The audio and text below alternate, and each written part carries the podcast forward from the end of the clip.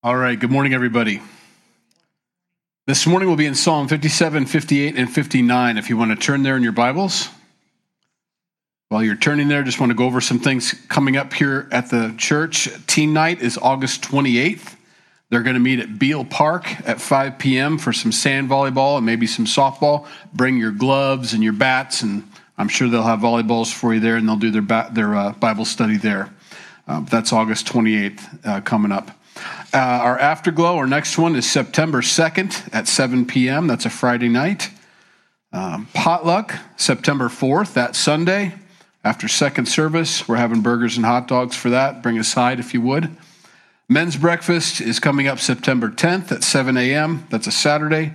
And then our last baptism, I think, for the year will be uh, September 18th out of Mazingo. Probably do that around 1.30 is what we're going to do to meet out there. So if you've accepted Christ as your Lord and Savior and you've never been water baptized and you'd like to get that done, um, we'd love to baptize you. So um, let me know that, that you're interested in that, especially you folks online if you've been watching for a while and and uh, maybe you're from a different city or something and you're gonna, you want to make the trek over here we'd love to do that but please let me know either via text or through the messenger app or whatever all right let's pray. Lord we thank you for your word this morning. As david writes these beautiful songs about the troubles that he's going through he teaches us that he can that we can come to you as he does. Um, in his distress in his difficult times as uh, as jc prayed earlier we can come to you and you give us the proper perspective when we lay our needs before you, when we cry out to you, although the certain circumstances that we find ourselves in are overwhelming, when our eyes are lifted up beyond the circumstances to your face, it puts everything in its place and we remember eternity. So we pray that you do that for us this morning. In Jesus' name, amen. It's an interesting thing. David has a lot of enemies, and I think that's just the way it is when you become a king uh, or, or given more responsibility. There's just more adversity. Sometimes it's people, but a lot of times it's the circumstances. Um, you know, we you have this conversation in our capitalist society about how much these CEOs get paid, and it's absolutely ridiculous. And I don't think you'd want to be in their shoes for a couple days. And if you if you ever were, you might second guess the the thought of how much money they make because everything rests on their shoulders. All the decisions, uh, all the hiring, all these things. It's important. There's a lot of problems that come along with a, a lot of responsibility. Um, I remember when I wasn't a pastor but wanted to be a pastor. Oh Lord, let me, you know, and I and I and I kind of knew what it was going to be, but I didn't know what it was going to be at all. And there's a lot of things that that aren't the fun parts. You know, I like teaching. I like having study time and I like and I like sharing and I like people that appreciate the teaching. But that's not all there is to it. There's a lot more that goes on. Um, and it isn't fun, a lot of it. It's just a lot of it's duty, a lot of it's responsibility. Today I forgot forgot the coffee. I forgot to buy the coffee. And, and, of course, we have a bunch of servants that are wonderful and have great hearts and filled in the gap for me and were gracious to me and said, no problem, no problem. But there's a lot of things that you can, there's a lot of responsibility that comes with this uh, position, as, as it does with David here. Um, and I don't have any of the responsibility David has. I mean, I can't imagine running a country and what that must entail and uh, the heartache. And you talk about not being able to go home and leave your job at the office, you know. I mean, he went to bed thinking about every decision he ever made, second guessing himself, praying his way through it. And uh, it's a big deal. And so David finds himself in a tough spot. Um, he's being chased, he's got people that hate him. And, and uh, the first psalm, Psalm 57, is just, just general enemies out there. The second psalm is going to be about the lack of justice that he finds in his country. Um, the justice system in Israel is in a decline and then will be in decline all the way until their captivity into Babylon. Um, and that's hard to be a part of. And I think we can all identify with that. I, can think, I think our country is in a decline, uh, especially judicially. And Psalm 59, then, the last psalm that we'll go over today, is uh, just an understanding of justice and that it will take place. Um, maybe not in our time frame or the way we thought it was going to go, but it, it will happen. And so justice will be served. And so Psalm 57 Be merciful to me, O God. Be merciful to me, he cries out. For my soul trusts in you, and in the shadow of your wings I will make my refuge until these uh, uh, have passed by. I will cry out to God Most High, to God who performs all things for me. He shall send from heaven and save me. He, he reproaches the one who would swallow me up. God shall send forth his mercy and his truth. That's his cry. It's his initial uh, concern and, and heart, uh, you know, just almost screaming for help, basically. God, help, help, help, help. I need help now, you know. Now that'll change throughout the song. Um, it'll change to a more settled place, a more calm as he cries out to the one who has the power to save him, he begins to remember God has the power to save him. It's almost like you have to say it out loud, you know, in your panic. And then you hear yourself and you begin to rest in the, that is a promise from God. God will take care of me. Um, David is targeted because of his righteousness. Um, sometimes we're targeted because of our guilt, and we kind of have that coming. You know, oh Lord, save me from my enemies. And what we mean by it, save me from my sin that brought about these enemies in my life. That's a whole different thing. David is just crying out for help because of his righteousness. He's, he's chosen to be killed. He's chosen to be hunted by those who don't like his righteousness or don't appreciate him um, for his righteousness. And that's a different thing. Jesus uh, would fall into that category, obviously. He, he was the one that was able to um, stand up and be righteous. And, and that's what brought him to the cross. He was too gracious, he was too merciful, he was too whatever uh, for the world or for the religious system. Um, and so they sought to kill him. David's in that same position, and you may find yourself in that place. Now, here's the temptation the temptation for that is to maybe back off a little bit, a little less righteous, a little less out loud, a little less uh, dogmatic about my stance you know? Maybe i can and and i don't know if you felt the pressure but the world that's what it does is and that's what cancel culture is. It's just a new word for it. The, the, the old word used to be they pressure you um, but we call it canceling um, they pressure you into changing your view. Your view is not acceptable to us, therefore, we pressure you with all sorts of different means at their disposal. We pressure you. Now, as Christians, we do the same thing. that's what all the boycotts are all about. You know, I'm never buying Levi jeans again because they support this agenda or that agenda. That's, that's pressure to try to get them to change their viewpoint and their stance. Um, when it comes to righteousness and unrighteousness, and that's where we need to stand um, you're on one side or the other. When you come across, um, or when you stand for righteousness and someone who's unrighteous and doesn't appreciate your viewpoint comes across you or this facility, for example, um, our church, our organization here, there will be pressure to change. Um, and that comes in all sorts of different forms. I don't know how many manifestos I get in the mail at, here at the church. I just throw them in the trash. I, I read the, dear brother, I, I, I, I, need to introduce myself to you because I have many revelations from God. Whatever, you know, and it, you know, it's twenty seven thousand pages long, and they spent like eight bucks to send it to me. It's like I don't think so. There's no private interpretation of Scripture to tell me that you've got something that I don't get on my own by the Holy Spirit. You know, that's just it's false. Um, but there they are, and a lot of it is pressure. You know, you need to change your view on this. I, am just trying to lead Calvary chapels all over the world back to Jesus Christ and the scriptures.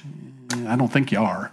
I mean, you know, who are you? Where are you? When are you going to give me your name? And and uh, the first page had, "This is the number of the beast." Now you got to take out the zeros. He wrote, and I went, "What? There's no zeros in the number. What are you talking about?" You know, so there's just something. There's a screw loose um, in these guys. Uh, and, and they spent a lot of money to, to, to, to tell you how loose their screws are, you know. And I feel bad for them because I don't read it. Nobody does. Nobody reads their stuff. I hate to break it to them, but nobody's going to go through their manifesto. And so you throw it away. That's pressure.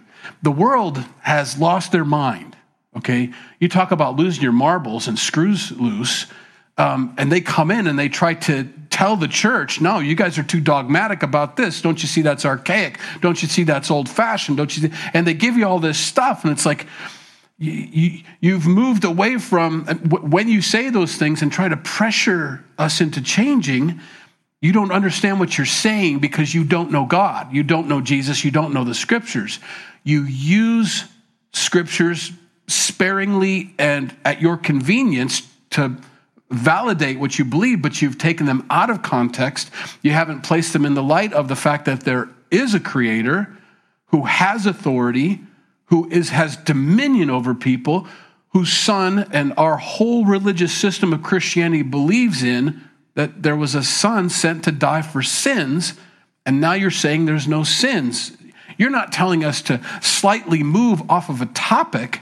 You're telling us to deny our faith in the belief in a savior, you know, and the, but they don't, it doesn't compute to them because they're not thinking about the whole because they're not believers to begin with. That's what's happening. David has enemies that sees him now bringing the nation of Israel into a right relationship with God, and that means that they can't do what they want to do. And so there's unrighteousness that's unhappy with the righteousness being brought in. All right.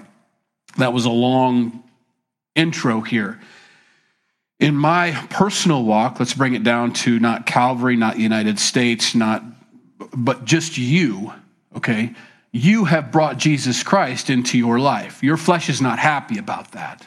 The enemy, our Satan, is not happy about that. There will be pressure to push back against that righteousness.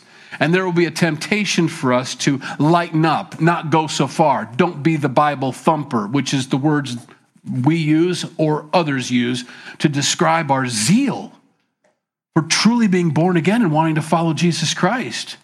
We don't want to go that far. You don't want to do that much. You don't want to be that extreme. If there is a God and he created all and His dominion over all, and he sent his son who always existed to become a man in the form of a baby to grow up, to die on a cross for our sins, I don't think you can be too extreme when it comes to following him. Otherwise, if you think it's too extreme to devote your entire life to him to give over everything to him then there's no i mean there's no point to the cross. It, it nullifies. It makes god a liar. It makes the word of god void. It makes it a smorgasbord of a buffet of things you can i want the green beans but i don't want the meatballs kind of thing. That's not how it works. It's all of it. Or nothing. David brings that to the table and people aren't happy with it. So he cries out to the one who has the standard. Because if there is a God who created the heavens and the earth, there is a moral standard. And the only reason and the only way we can know that moral standard is by paying attention to him. We don't get to dictate that because we're the created. It's a it's a simple understanding, but it's hard to grasp, I guess. And so David cries out to the one who has the moral standard, to the one who has brought him to this place in his life to walk in righteousness and is leading his people because God made him king. Therefore, I want you to make your principles that are my principles, the principles of the nation. I want you to take them there. He finds himself in a bad place. So he cries out to the one who put him in the position and to the one who gave him the morals Help, I need help. Verse 4 My soul is among lions.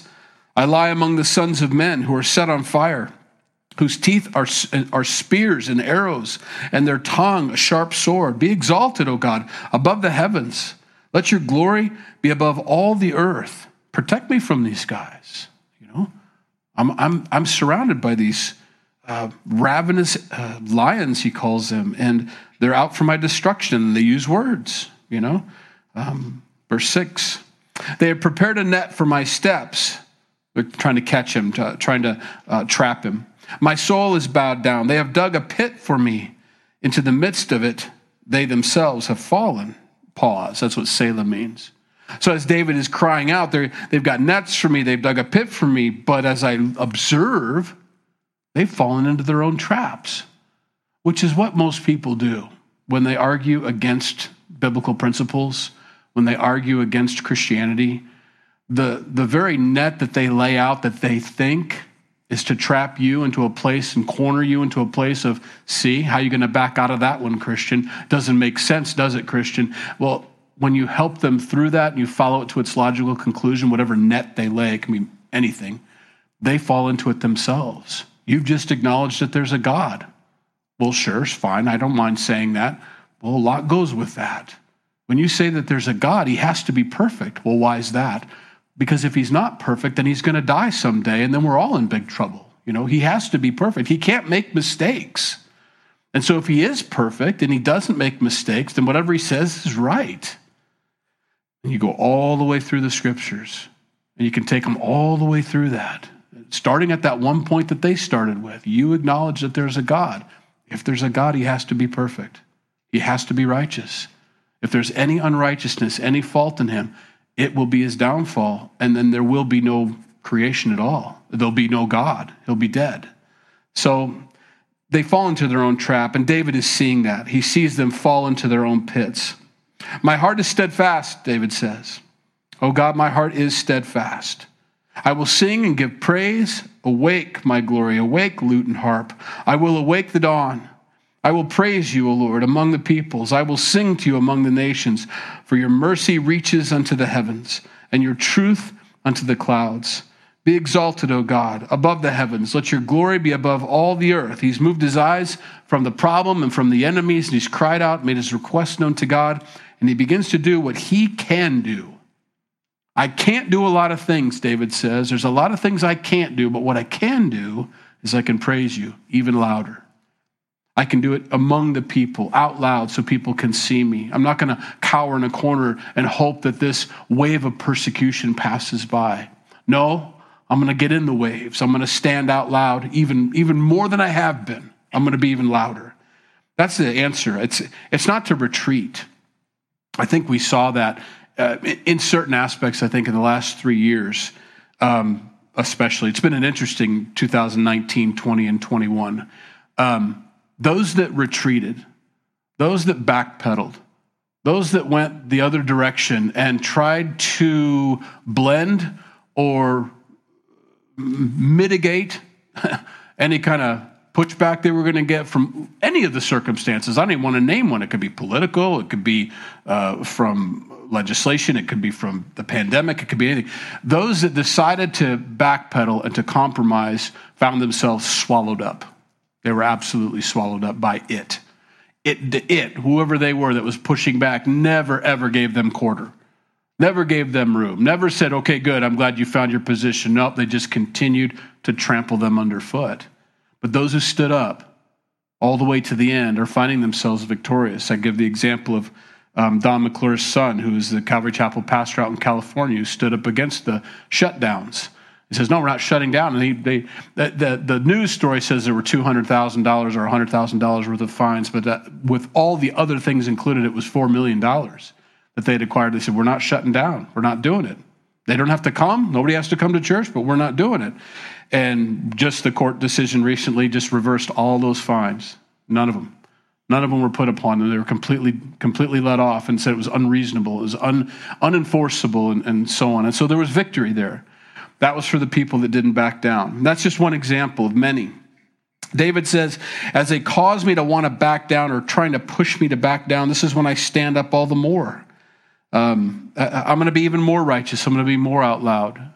Um, and that is the way of a warrior. You look at the armor of God. You know, we go over the armor of God a lot in Ephesians. You got the, the, the breastplate of righteousness, the belt of truth, the the helmet of salvation, the sheep shod with the preparation of the gospel, the, um, uh, the, the sword of the Spirit, and so on. There's no protection for the back at all. When you go through that, you are protected provided you're going head on. You have your offensive weapon, you have your helmet, the eyes are open in the front, you've got your breastplate of righteousness. You turn and run, you're exposed. And that's the way it is with Christianity. You keep moving forward um, God's called us to that. He's not called us to shrink in shame uh, at the name of Jesus or at the at the uh, at, at, the at the pressures of the world. And so uh, David is doing that. I'm going to do this. This is I know that they're laying nets for me, but I can see them falling into their own traps. I see God is standing with me. He's protecting my throne and my rule and my reign. I have nothing to fear. And he, this song takes him to that place. Psalm 58. Justice. Justice is not uh, is not where we'd like it. Um, it's uh, in decline, and he can recognize that. He says, Do you indeed speak righteousness, you silent ones? Do you judge uprightly, you sons of men? No. In heart, you work wickedness. You weigh out the violence of your hands in the earth. The wicked are estranged from the womb. They go astray as soon as they are born, speaking lies. Their poison is like the poison of a serpent. They are like um, a deaf cobra that stops its ears, which will not heed the voice of charmers, charming ever so skillfully. He's concerned about the judges and their their, uh, their inability to take that tough position. That's a hard place um, to be a judge. I don't know, you know, I suppose as a lawyer and a prosecutor, um, you're kind of excited to get that appointment, you know. Um, I got to be a judge. But with that black robe and sitting in that position in the judgment seat, that gives you a lot of responsibility to, um, well, you hold people's lives in your hand. And emotions really can't be a part of it, they're not supposed to be. And what we see, I think, in our justice system and the way it's in decline right now is there's a lot of emotionalism attached to the crimes. It's like, well, that person and, and that thing, but they don't think about the victims or the responsibility of that punishment that needs to take place uh, for deterrence, for the next group, for the victim's sake, all these other things. The focus now and has become just on the criminal. You know, uh, their background, their circumstances brought them to this place. They, they, they, had a, they had a hard life, whatever it may be, and here they are. And uh, that's where mandatory sentences came from.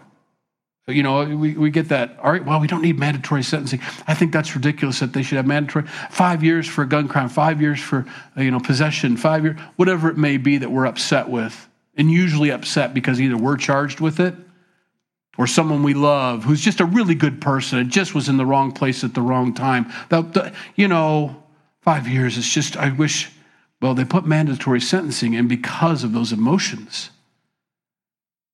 There's a lot going on with justice that needs to take place. Justice should be administered for justice's sake. Nobody has to be happy about it. Of course, nobody's happy about it. Nobody wants to go to prison. Nobody wants their loved one to go to prison. Nobody wants to see that take place personally. We all want the leniency. We all want them to get let off or the probation, but you can't do that for everybody. It can't be. That's why being in a judge position is a very difficult place because you have to ignore all that. You can't pay attention to the weeping and crying in the courtroom. There's something bigger going on here. Justice must be served.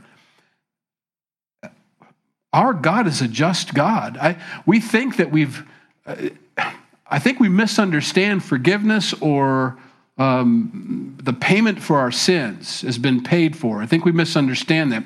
We get the idea that God has just overlooked everything. He's just not going to do anything about it. He's just decided, I've decided to give everybody a, a, a get out of jail free card today. And that's what they look at Jesus as. No, God's wrath, his justice, was fulfilled and poured out upon his son. God dealt with sin in one of the most vicious ways you could possibly deal with sin, one of the most wrathful ways, not just cutting someone's head off, which is relatively quick and painless, but he decided to use the cross, which is a torturous, agonizing, purposefully so, long, horrible death. That's justice for our sins. My sin deserved the cross, and Jesus took that upon himself. You want to know why he was vehemently praying and crying in the garden to where blood came out of his pores? He was crying so hard because of what was about to take place. God's wrath, his justice was going to be administered to him for me and you and everybody else's sin at once. That's an intense, painful punishment from God. No, nobody here can probably comprehend it. He didn't just say, eh, it's okay. No. He was a perfect God who demands perfect justice, but became the sacrifice at the same time. You can't handle it, I'll take it myself. But he it was done. The judgment was handed out. I don't know that we understand that. I think we'll see it. I think when we look, like John said in the book of Revelation, when he saw the one who was able to open the scroll, the lamb who was slain, he saw Jesus in that form. I don't want to go too far with this because I don't have too many other biblical examples, but when John saw Jesus in heaven about to open up the scrolls, he saw a slaughtered lamb, as if Jesus was in the condition he was as he was on the cross. That's what he saw. It's an intense thing. Um, justice is very important. Um, I've noticed recently, and I'm trying not to bring too many current events into the teaching this morning, but it's it's kind of hard not to. Um, and so I'll use myself as, as an example. I've been arrested a couple times in my life. Um, but honestly, none of them that I was arrested for were for the actual crime that I committed. And here's why I want to bring this up. I um, had a had a serious alcohol problem when I was in high school and growing up. Um, I drank all the time, all the time. Drove drunk all the time. Blackout drunk all the time. The time that I got my DUI, the time that was sort of a wake up call, but not enough to get me to quit drinking, but sort of a wake up call, was when my friends were in the movie and we were all in the movie, and I was so drunk that I couldn't even stay awake. I went out to the car. It was winter. It was during school, probably February, I suppose. And I started the car up. It was a conversion van, if anybody knows what those are. And I went to the back and I fell asleep in the warm car while my friends were watching the movie. And I woke up to the old police officer's uh, uh, flashlight on the glass. And I come over and I look. He says, Have you been drinking? I said, Well, no. and that's not how I said it. Um, no. And he goes, You want to step out of the car? And I got arrested on the spot for driving under the influence. Now, was I? That was our argument. That was our argument. Now, was I guilty? I was absolutely guilty. I was being protected by God, and so was everybody else on the road last night. But at that moment, I was unjustly convicted of a crime that I didn't commit, and I was sure of it. And I tell you what, most of my friends and family believed it too. Was I guilty? I was absolutely guilty. See, we got to be careful of that. I didn't do that. I did this. Look, there are two kingdoms in this world. There's the kingdom of light in Jesus Christ, and there's the kingdom of darkness. If you're standing over here in the kingdom of darkness, guess what? You can be you can be accused of everything and anything, and you are guilty of all of it. All of it. You're in the wrong place. I was just in the wrong place at the wrong time. Then don't be in the wrong place. Walk in light. Stay with Jesus. Stay away from those places. Well, I, it's not my fault that though, you know, I was with those people. I didn't do it. They did it. I was just with them. You're guilty.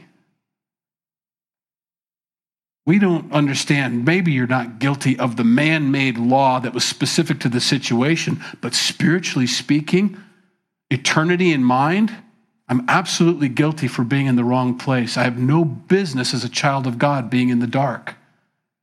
If I'm in the dark, I'm to bring light. And if I turn off my light and I go into the dark, I deserve everything the dark's going to get that night. Everything.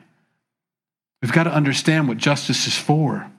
Justice is to make sure that everybody knows this dark place has consequences. All day long, it has consequences. And to be there and to think you're going to play around in the dark and not get burned, that's the scripture that comes to mind. Who can think they can take fire to their bosom and not get burned? I can play around in the dark, I just won't get caught, or I just won't do the things that they're doing. No, you're in the dark, you're guilty already by walking into that place. David sees the whole thing falling apart. He sees judges being bribed. He sees emotions dictating whether he should administer the law to this person or to that person. There's no consistency anymore. There's a bunch of people charming and trying to skillfully uh, verbalize why this person is so innocent or why they should be let off on technicalities. You know? I get a little frustrated with it sometimes. I get frustrated with myself, not just with people, but with myself as well.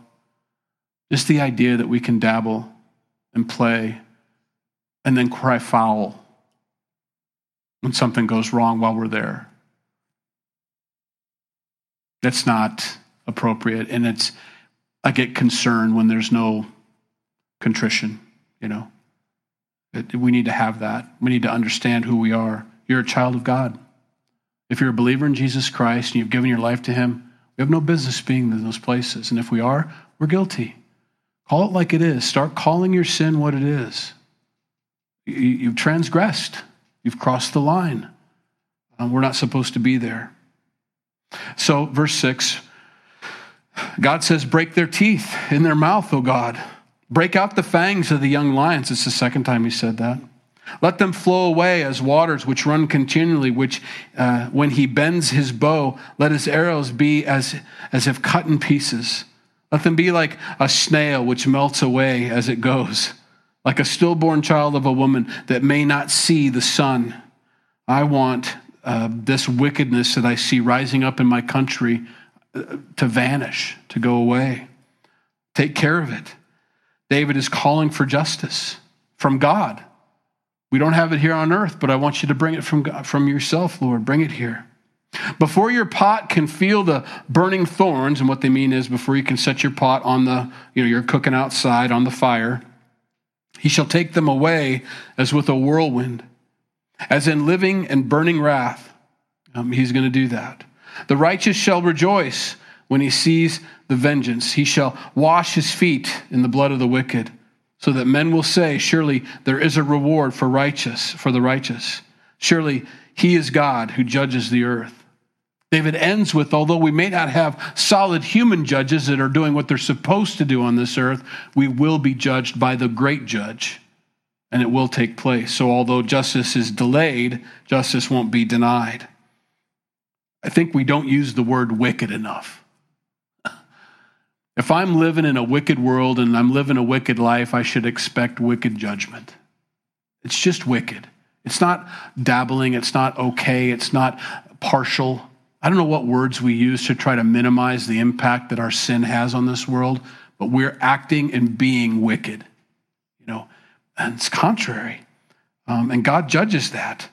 Um, he may be patient with us and waiting for us. I, like I said, I I drove drunk many times before that final, you know, outcome that needed to happen in my life, um, which I didn't. I didn't repent. Um, I was just caught. But there were many times God was patient with me and gracious, you know, with all the other people on the road.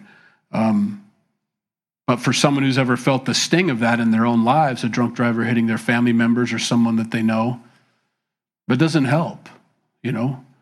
Um, it doesn't help. They need justice. They need something. To, they need a conclusion. They need something done. We demand it. Why? Why does that bother us? You know, uh, as the world demands justice. I mean, we saw that in the last three years too. We want this kind of justice. We want that kind of justice. We want equity, equality. Um, we want whatever it is. You know, there's lots of ways. Well, in, in order to state that you want justice, you have to agree that there is absolute truth. There has to be right and wrong then. You can't establish and, and administer justice if there isn't those, if there aren't, if that doesn't exist. You can't teach in, in, in your, in your college level 3.0 whatever course that, that, uh, that morals are fluid and that there is no absolute truth and that there, well, then you can't have justice. It'd be impossible to have justice. You can't do that. So to demand justice and teach there's no truth well, it's inconsistent. You see, they fall into their own nets, they fall into their own traps. You can't have it both ways. So, uh, what they mean by that is, and what they're trying to get across is, I don't want to be judged for my sins. You need to leave me alone, but they need to be judged for their sins. And it doesn't work that way. Psalm 59. This is uh, as men were sent to David's house to kill him. You talk about some serious enemies. Deliver me from my enemies, O my God. Defend me from those who rise up against me. Deliver me from the workers of iniquity, and save me from bloodthirsty men. For look, they lie in wait for my life. The mighty gather against me, not for my transgression, nor for my sin, O Lord. They run and prepare themselves through no fault of mine. Awake to help me, and behold, or look.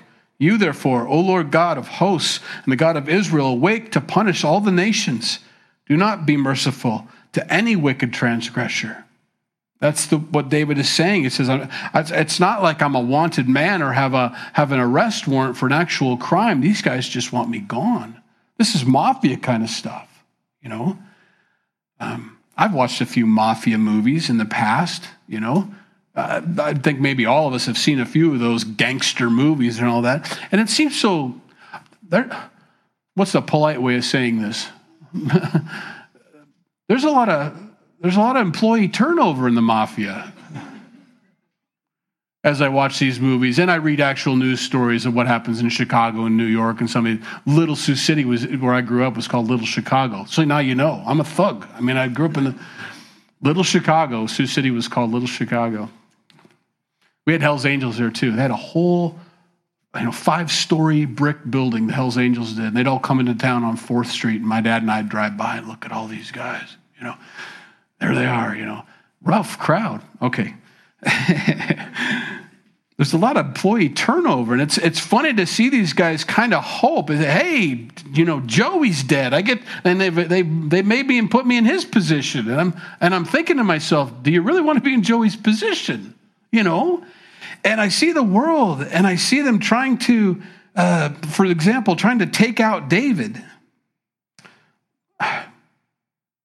to be replaced by who? And the guy that's orchestrating all this, Absalom, more than likely, is, the, is, the, is his son who's trying to take David out at the time. Um, do you really want David's position, thinking that no one's going to want to take you out in the process? The world eats itself. That's what it does. The dark eats itself. There, there's no friends in the dark. Absolutely not. In the wicked world, in, the, in, in, in, Satan's culture, there is no friends. He's not fair. He's not even tempered. He, he's called the destroyer for a reason. He just wants to get as many people involved as he can. He's going to destroy as many people as possible. There's no hope over here. There's no hope in the mafia. Um, it's ridiculous. And, and so David finds himself in a place I can't cry out to anybody in my problems except for the Lord. They're too strong for me to do anything by myself. They're always there, they're waiting at my house. So he prays, God, bring judgment. Verse 6. At evening they return, they growl like a dog, and go all around the city. Indeed, they belch with their mouth, swords are in their lips, for they say, Who hears? But you, O Lord, shall laugh at them. There's the switch. You shall have all the nations in derision. I will wait for you. O you, his strength, or my strength, in some versions it says. For God is my defense. My God of mercy shall come to me, or come to meet me. God shall let me see my desire on my enemies. I guess I think our fear of living a righteous life in this fallen world, because we are light in a dark place, is the fear of what's going to happen to me if I do. Well, there's nothing new under the sun. Um, there will be persecution. Um, I don't know that we can avoid that.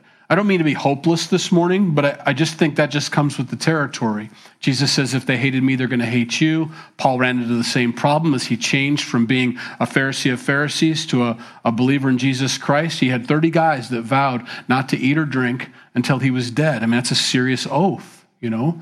Those are some serious intentions for you. Um, I don't know why we think we would escape that. Um, and so when you decide to live for Christ, when you decide to be light in a dark place, you can expect some unhappy people in your life. They don't want that light. We're fine here in the dark, and you show up and turn that light on, that's irritating to us. How dare you expose? You know, it's part of it. And so David says, I'm going to be who I'm going to be. I'm going to cry out even louder, as we learned in the first psalm. I'm going to cry out to God for my help against the wicked. I'm going to pray, and God's going to laugh at them, he says. I know that. He's going to hold the whole world in derision.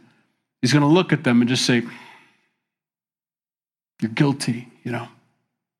Verse 11 Do not slay them, lest my people forget. Scatter them by your power, and bring them down, O Lord, our shield. For the sin of their mouth and the words of their lips, let them even be taken in their pride. And for the cursing and lying which they speak, consume them in wrath, consume them that they may not be. And let them know that God rules in Jacob or Israel. And the idea of calling it Jacob is, is deceivers, the nations at that place right now. Instead of being governed by God, Israel, they're actually a nation of deceivers. To the ends of the earth, I want everybody to know, I want them to see you. Um, when you know, like when Joshua says, "As for me and my house, we will serve the Lord." David lived his life that way. I'm I'm going to live for God, even if I'm standing by myself. Even if I'm standing by myself, I'm going to live for God. And that's what he's saying here. Wipe, everything out. I'm, I'm crying out to the only one that can help me, and no matter who's with me, I'm going to live for God, no matter what. Um, and so, David here in this prayer, and as being king and as not shrinking in his faith, is actually throwing himself into another position of being like with Goliath.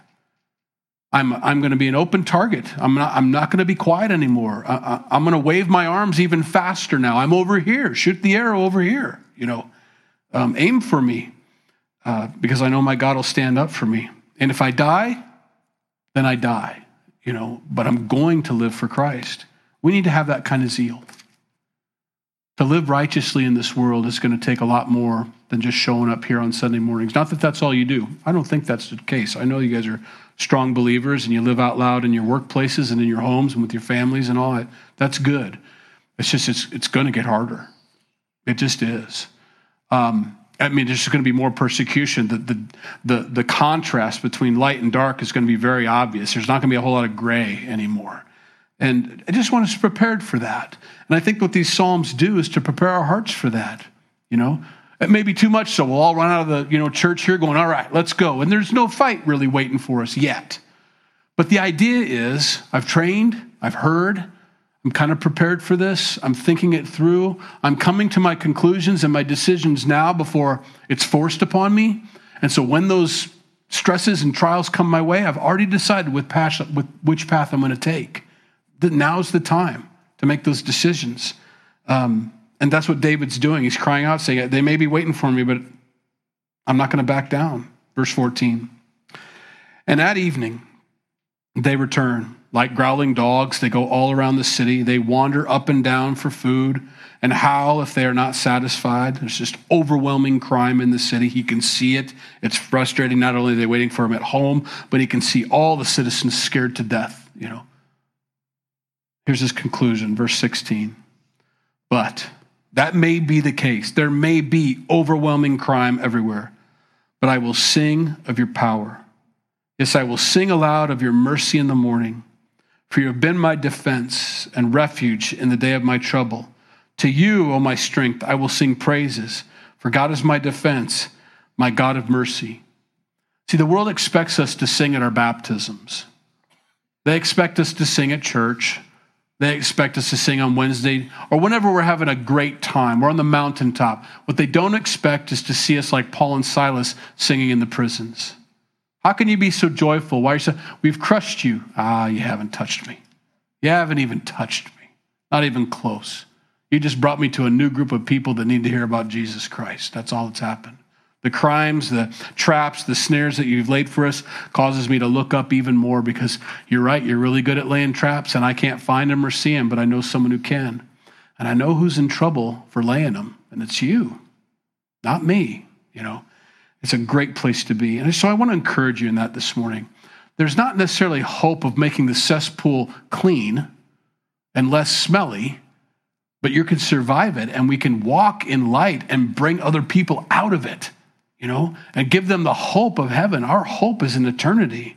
This place, it doesn't survive it. This place burns with a fervent heat. There is no cleaning and restoring it. It gets wiped out, and a new creation takes place in the book of Revelation. What we're here to do is save as many people as possible from the destruction that Satan has planned for them in that dark place, snatching them out of the fire, you know. And uh, bringing them into the light. So I pray that we'd focus on that. You want to stop sin, you want to stop crime, you want to stop atrocities happening in this world, lead people to Jesus Christ. Save households.